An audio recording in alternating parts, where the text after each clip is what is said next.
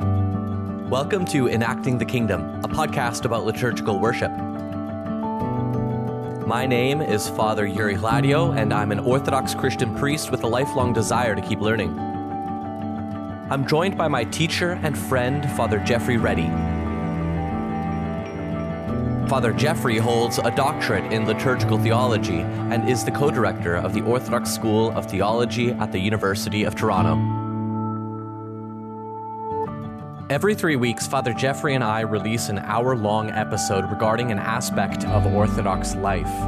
However, only patrons get access to the last half hour of our discussion. If you'd like to hear the rest of this conversation, you can head over to pryingpriest.com slash support. But for now, enjoy the first half of this double feature. Welcome, Father Geoffrey Ready, and welcome listeners to another episode of Enacting the Kingdom in our liturgical series. Uh, we are excited to begin. We're not doing a full new series like we have done in the past with other parts of Vespers, but we're doing a one episode special on the Prokimena, on the Prokimena of Vespers. And Father Geoffrey, just like any good conversation, I think we have to start with defining terms. Absolutely. Pro- prokimenon. So I, I, actually have the Wikipedia page opened up here on the mm-hmm. page prokimenon, which is the singular form, and prokimena, which is the plural form, as far as I understand.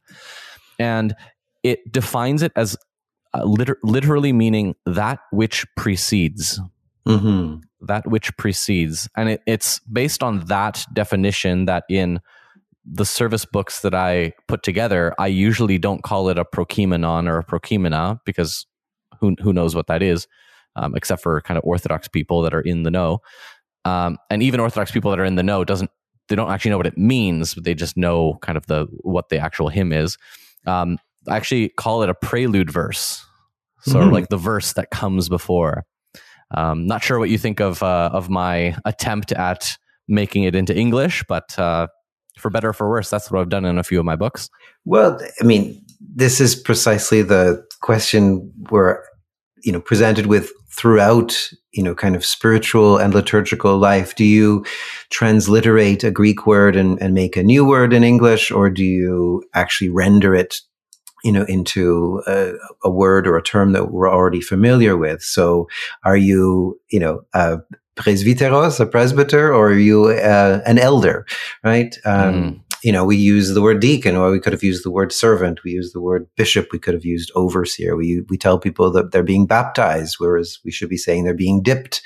Um, or immersed perhaps but mm-hmm. uh, but absolutely I, I i'm all for making things comprehensible uh, wherever possible so and you're probably quite right that even the most kind of gifted and experienced chanter might be hard pressed to tell you exactly what a prokeimenon is except that they probably recognize one if they see one Right. Yeah. So then maybe we could talk about the form of a prokeimenon, of one prokeimenon. So as far as I understand, uh, it is um, uh, selected verses from psalms. So usually you usually you pick one psalm. Yeah, you pick one verse from one psalm, right? It might be the first verse or the fifth verse, but an important verse, uh, one verse that sort of encapsulates the whole meaning of the psalm.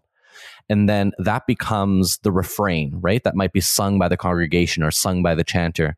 And then you have uh, one or two or sometimes more uh, psalm verses from that psalm that are read and then the refrain is repeated of that main psalm. So it's it's almost this um, antiphonal give and take call and response way of singing and chanting a psalm. Is that about right?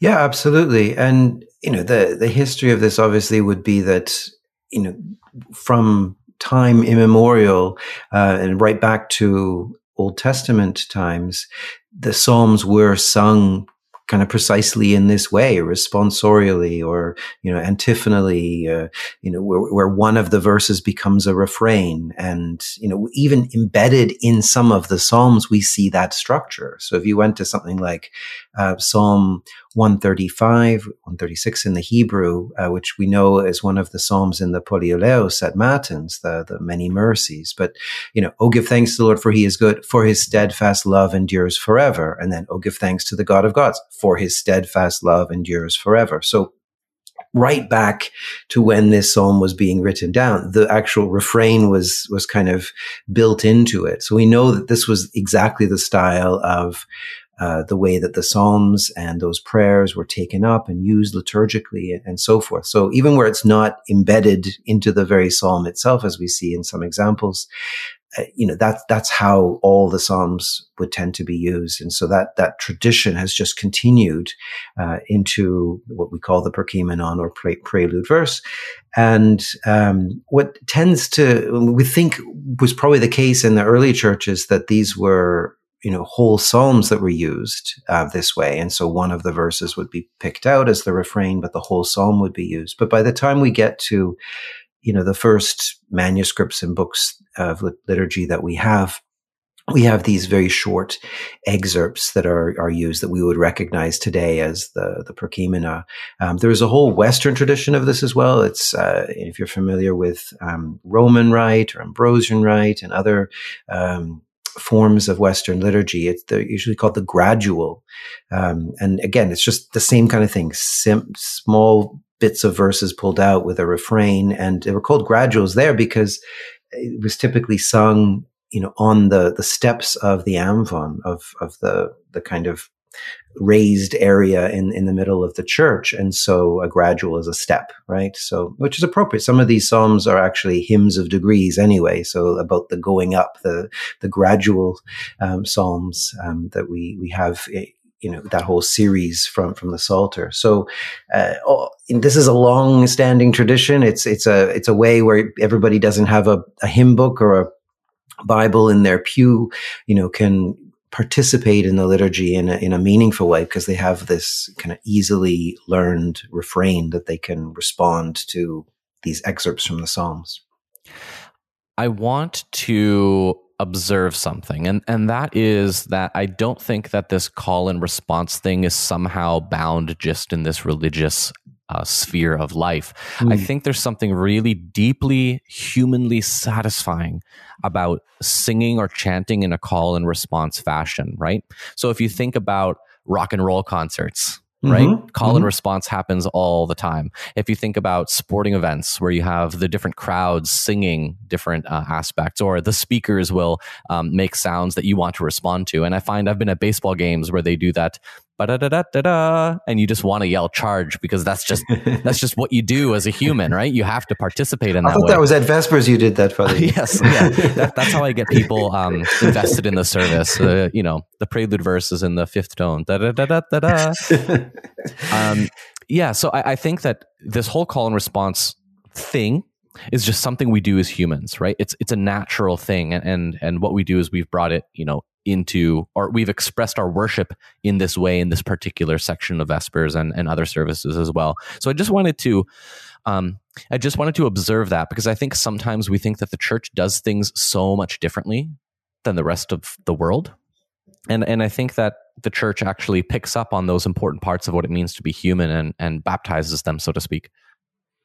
Yeah certainly liturgy overall should be working with how we are constituted as human beings, right? I mean, it's meant to be formative. And mm-hmm. so therefore it has to draw us in body and soul. And we've already talked, you know, throughout the first part of Vespers and the different podcasts we've done about the different ways that we can embody and enact what's going on through the, the ritual and so forth.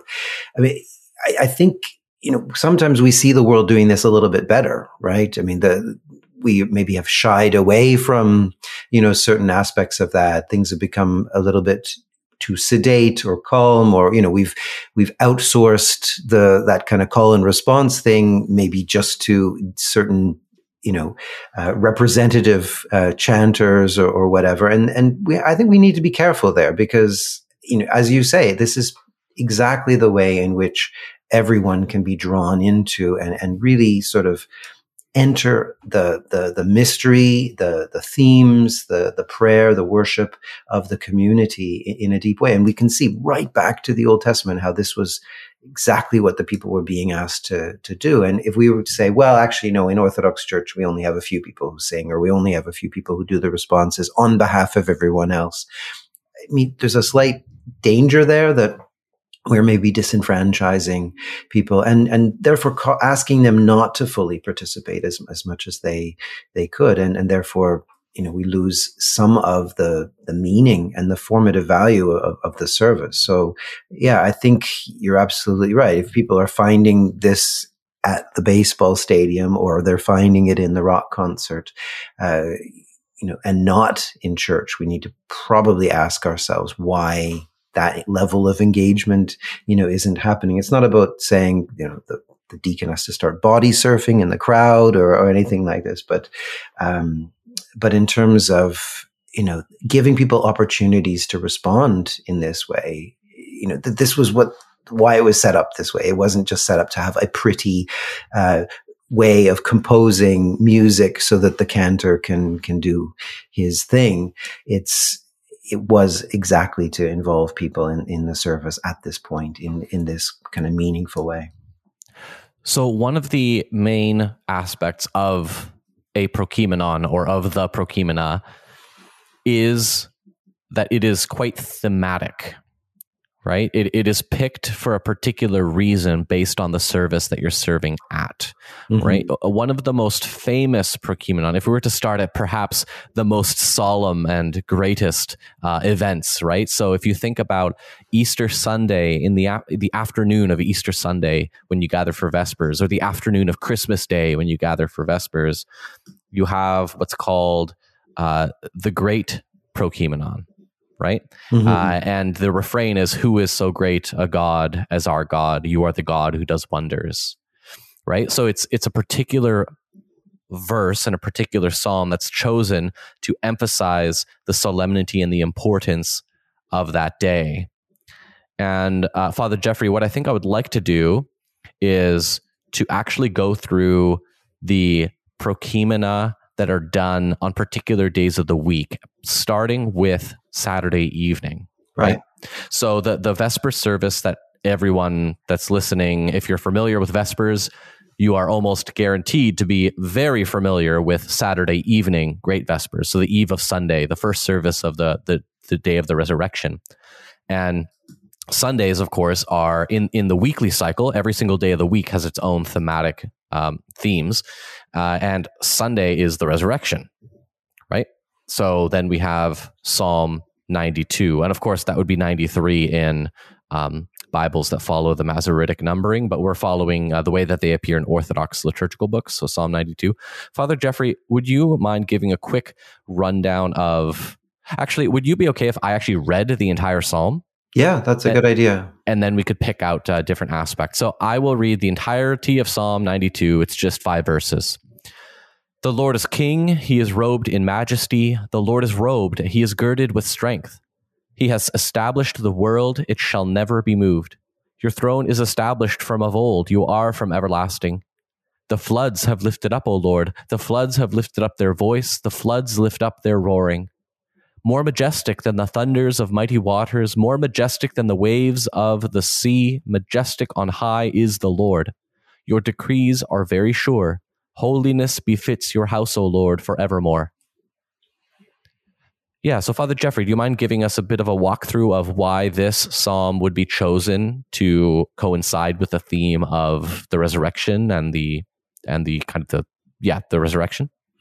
Of course. So, I mean, we clearly have here a psalm that celebrates, you know, God reigning over the whole world, right? Here, the Lord is king and his majesty is what is being, you know, celebrated here.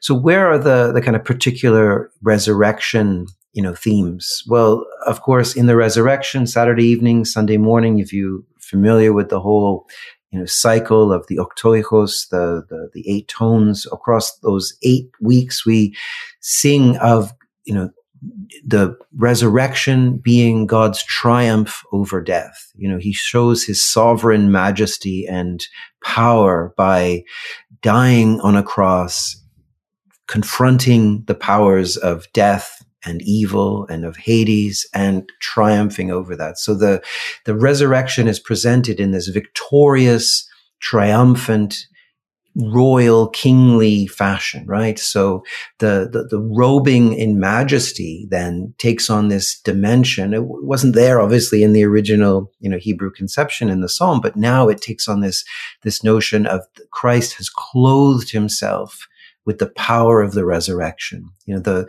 this is the full human being triumphing over death. And so he is robed in majesty, girded with strength. And it is on this resurrection that the world is being recreated, reestablished so that it will never be moved. And out of that, you know, kind of comes this holiness that will permeate all of creation for you know, unto ages of ages. So those are the verses that that get picked out here.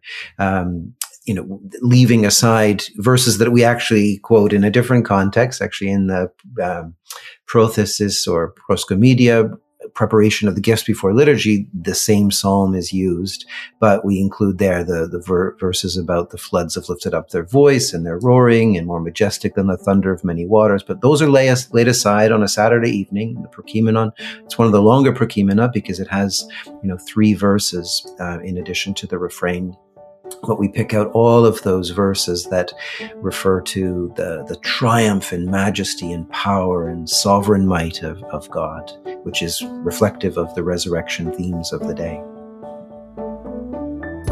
The podcast you're listening to reflects only the public half of the overall project of enacting the kingdom. Father Geoffrey and I actively post new episodes on our completely separate private podcast. This private space gives us the freedom to debate and discuss open and sometimes controversial questions regarding the Orthodox faith amongst a smaller and more dedicated audience. If you become a patron now, you'll get immediate access to our growing backlog of private episodes, including a discussion on the ordination of women and the coronavirus multiple spoon controversy. To get access to this private podcast, go to pryingpriest.com. Looking forward to having you join our growing community on Patreon. Now back to the show.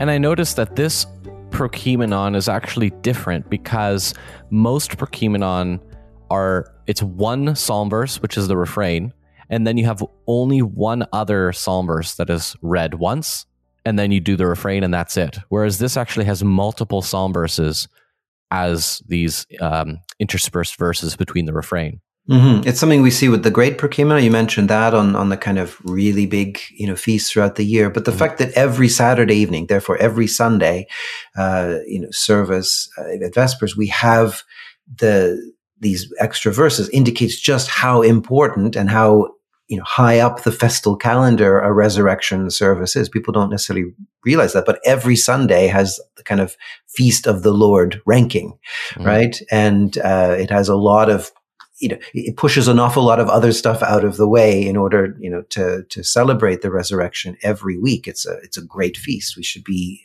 preparing for it and entering into it and celebrating it on that level. And so one of those little indications is how many verses we have on, on the Prokeimenon, which we don't have, you know, on, on the Sunday evening through Friday evening, uh, Vesper services. Mm-hmm. Were there any final thoughts you wanted to give on this Psalm 92 and the Prokeimenon of, of Saturday evening, Father Geoffrey, before we move on to the others?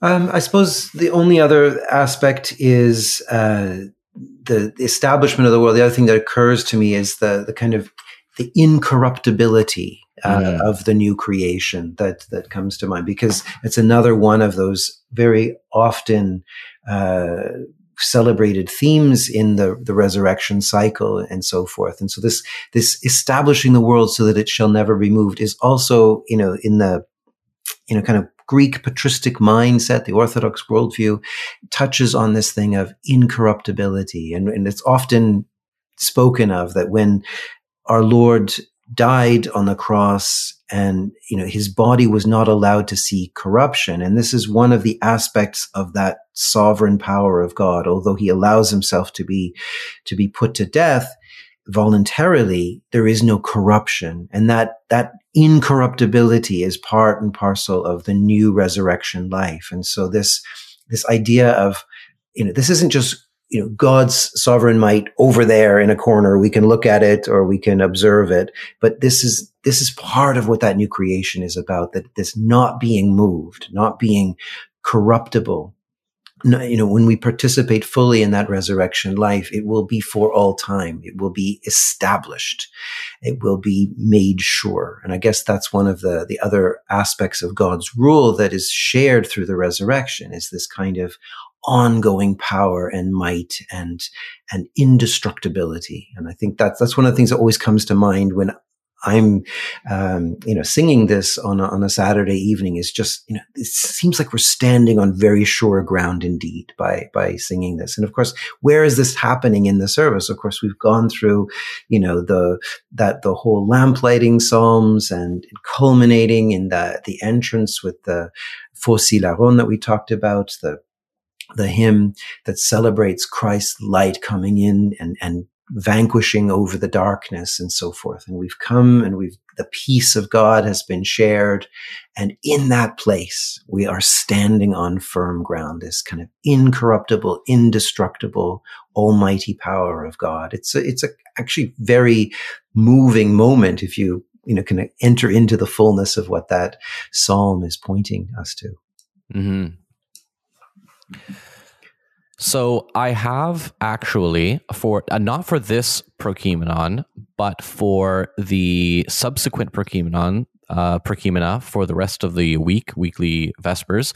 I actually have recordings of me and my wife Nikayla singing them.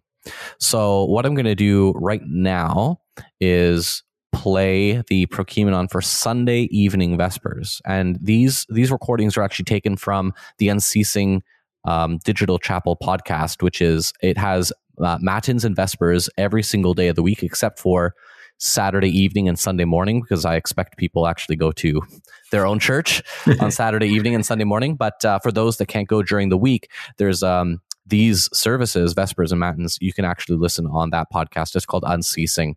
So yeah, I'm going to play that right now, and then we're going to jump into talking about the Sunday Prokeimenon. The evening prelude verse in the eighth tone. Come, bless the Lord, all you servants of the Lord. Come, bless the Lord, all you servants of the Lord. You who serve in the house of the Lord, in the courts of the house of our God. Come, bless the Lord, all you servants of the Lord. Come, bless the Lord. All you servants of the Lord. All right, come bless the Lord, all you servants of the Lord from Psalm 133. So this is Sunday evening. So you can imagine you've gone to church on Sunday morning, resurrection, you know, all the all that light. And then you come back, it, the sun is setting on Sunday night, you're about to begin perhaps your new work week. Um, and we sing come bless the lord o you servants of the lord father geoffrey uh, do you want to talk a little bit about the theme of monday and how this might fit in Sure. So this is one of the Psalms of Ascent that um, referred to before. So I mean, picture temple in, in Jerusalem is on a hill and there are many, many steps that have to be walked up in order to get to the temple. So going to church, as it were, is always an ascent, is always a, a, a, rising up. And so you have this whole series of Psalms that are one after another from around 120 to 135. Um, don't quote me on the exact numbers there, but um, those are called the hymns of ascent or songs of ascent. So this is a very short one, only three verses. Um, Come bless the Lord, all you servants of the Lord who stand by night in the house of the Lord. Lift up your hands to the holy place and bless the Lord. So this lifting up. May the Lord, maker of heaven and earth, bless you from Zion. So this wonderful invitation to rise up, to, to, to come into the presence of God on high. Well, why is this suitable? On Mondays, as you may remember, in the, the, the, the every day of the week um, has a different theme, and the theme of Mondays is the angelic powers, the those who surround the throne of God, those who are eternally in God's presence and pray, giving praise to God. So, in a way, as we ascend into that place of worship, to that holy place, to Zion, to join together, inviting others to come and join with us. Who do we remember? Those who are kind of perpetually there. Every time we enter into prayer and worship, we are joining together with the angelic hosts, with the bodiless powers, um, and we give them special attention on Mondays. And so it makes perfect sense that this would have been the psalm that was chosen uh, in order to, uh, you know, kind of bring to mind those servants of the Lord who stand by night in the house of the Lord. This standing by night being a kind of metaphor for those who are there all the time. Because if you're going to be mm-hmm. at church at night, you know, you're probably there an awful lot of the time. So it's a kind of metaphorical expression for the, the unceasing worship, the, the everlasting praise that is is in the court of God, and so we're invited to enter into that. Uh, just a reminder to our uh, audience uh, who just just to, just to make hundred percent sure that when we come to Vespers on, let's say, a Sunday evening, we are already celebrating that the the theme of Monday. We're looking forward to that Monday, those Monday themes. Um, That's right. Yeah. So the the day liturgically begins at sunset. And right. so, uh, I mean, technically anything at this point in the Vesper service is of the next day. And that's why we, we're referring to, as we just did, Sunday evening being the theme of Monday, as we did with Saturday evening for Sunday. All right. So we are going to, I will play the clip of me and my wife, Nikayla, singing the Prokeimenon that we would sing on Monday night. Here we go. The evening prelude verse in the fourth tone. The Lord hears me when I call on him. The Lord hears me when I call on him. When I call, answer me, O God of righteousness. The Lord hears me when I call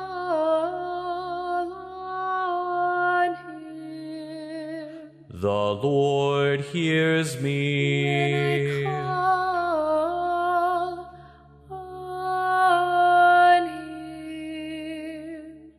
All right. The Lord hears me when I call on him. So we have two different texts in front of us, Father Geoffrey. Uh, the, the, Lord hears me when I call on him is the text that was set to music that we use here at St. Maria's.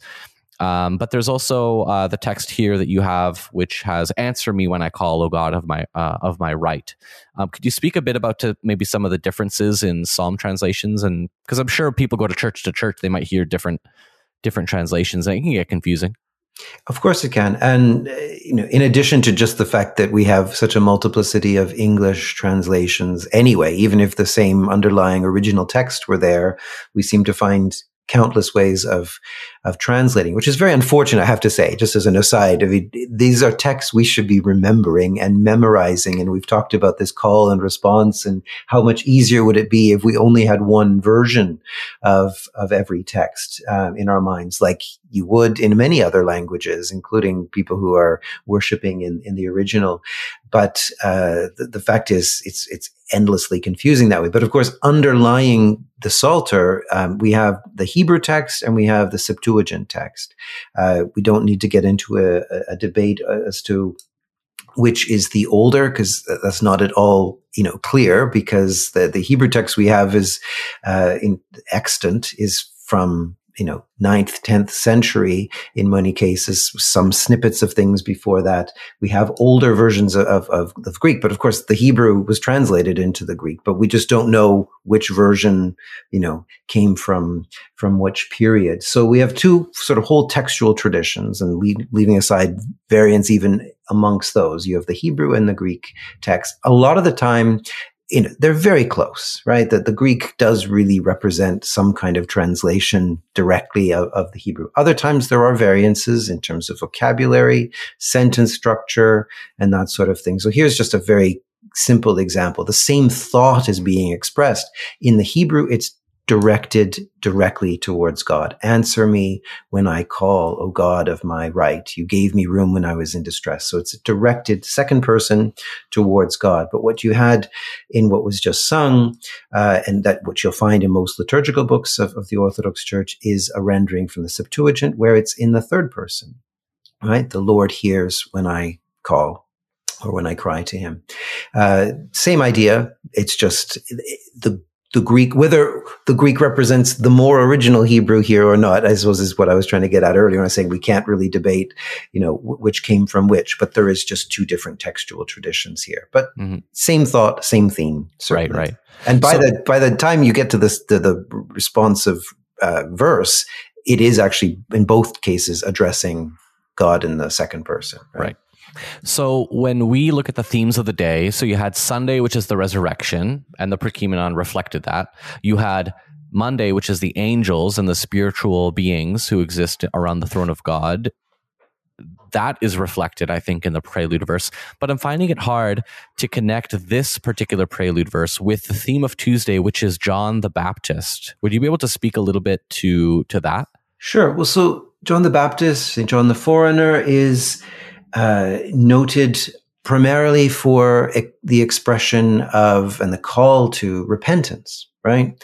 So that overall theme of, you know, and if you're kind of moving through the week, you might say, okay, well, we've been in the angelic courts of God or we've been called to be there, but our response to that in some ways is we are not worthy. We need to repent. We need to turn from you know, the things of this world, we need to be delivered, you know, from our sins, from the things that weigh us down, if we are indeed to ascend into the courts of God to worship with the angels and so forth. And of course, St. John the Forerunner himself has this kind of angelic quality about him, often depicted with, with wings for that kind of messenger, uh, you know, of God, you know, theme and so forth. So overall, you think of St. John the Baptist, you think of repentance, you think of turning from, you know, what all the idols and enemies of God towards God himself. And so, you know, the psalm here that's chosen uh, in Psalm 4 is one of you know deliverance from enemies about being uh, about calling upon god about being delivered from distress and from all of the things uh, that that weigh us down that keep us from being able to kind of worship fully in, in god's presence and so forth so you know it maybe is a, a little bit more of a tangent or a stretch here but uh, i think the theme is still evoked in a, in a kind of overall sense. You know, the if you go on to read a little bit more of of the psalm, which of course people would been uh, would have been expected to know, right? So, uh, you know, part of this thing about saying you know, we're only doing short excerpts from the psalms isn't to excuse you from knowing the full psalm. So. The fact that this is quoted, instantly in your mind should come the rest of the theme of that psalm, even if we're not using those verses. You know, the the idea of you know you know God setting apart the faithful for Himself. You know, bringing people from from darkness into light, bringing them from sin into into His grace, into covenant relationship, and so forth. So all of those themes of repentance are evoked throughout the psalm, and so appropriate, I suppose, for Saint John the Baptist.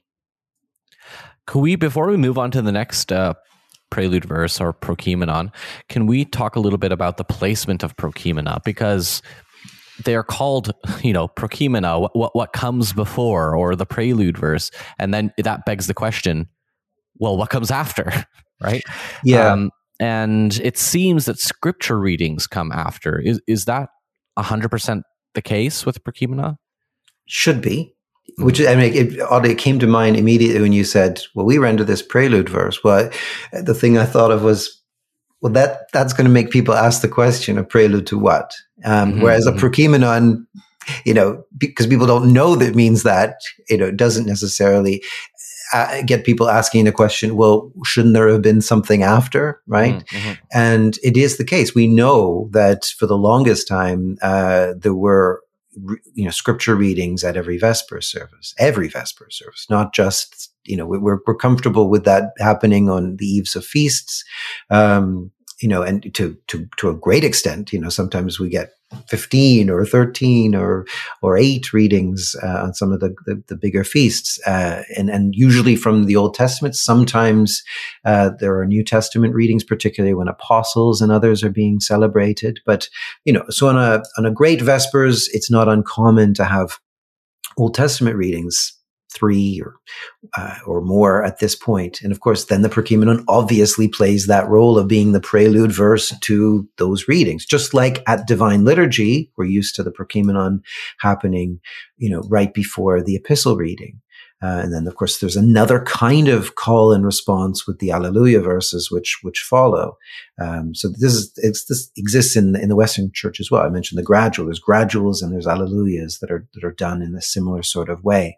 But in those cases, you know, these are wrapping around scripture readings. Well, we lost the Old Testament readings at Vespers, except on the eves of great feasts, and except at, you know, um, you know, during Lent, where there's uh, readings appointed for for every day. And uh, there have been various attempts to to kind of revive that. We actually at um, Holy Myrrhbearers follow a, uh, an Old Testament lectionary, which gives us readings to do, um, even in the most basic daily Vespers every time of the year. So we hear a lot of Old Testament that way, and it does restore the point of a Prokeimenon or prelude verse, actually leading you into the reading of the day, which is what it's supposed to do. Yes, St. Maria followed your lead on that. So we follow, um, I believe, the same lectionary um, as you. And yeah, it's it's it's very nice to actually do a prelude verse and then uh, actually read a reading which is on theme. So, indeed. You've just finished listening to another public episode of Enacting the Kingdom. If you're getting value from this podcast and you'd like to support the show, you can head over to pryingpriest.com to become a patron.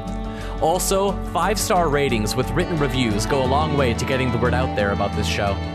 Also, since Enacting the Kingdom is social media free, any word of mouth recommendations you can make to your friends and family would be greatly appreciated. We'll see you next time.